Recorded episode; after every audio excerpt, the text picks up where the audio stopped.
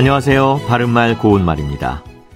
우리말 속담에 첫 술에 배부르랴 라는 말이 있는데요. 여러분도 잘 아시는 것처럼 이는 어떤 일이든지 단번에 만족할 수는 없다는 말입니다. 여기서 첫 술은 음식을 먹을 때 처음으로 드는 숟갈을 말합니다.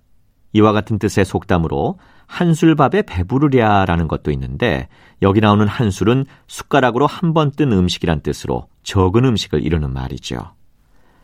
음식을 먹을 때 첫 번으로 떠먹는 숟가락을 첫 술이라고 한다면 그 반대로 음식을 먹을 때 마지막으로 드는 숟갈은 뭐라고 할까요?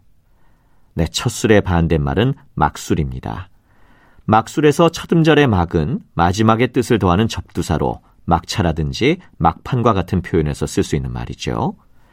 막술과 관련된 속담으로 막술에 목이 맨다는 말도 있습니다. 이것은 음식을 잘 먹고 있다가 마지막으로 떠서 먹은 음식 때문에 탈이 난다는 뜻으로 일이 잘 돼 가다가 마지막에 탈이 나는 것을 말합니다.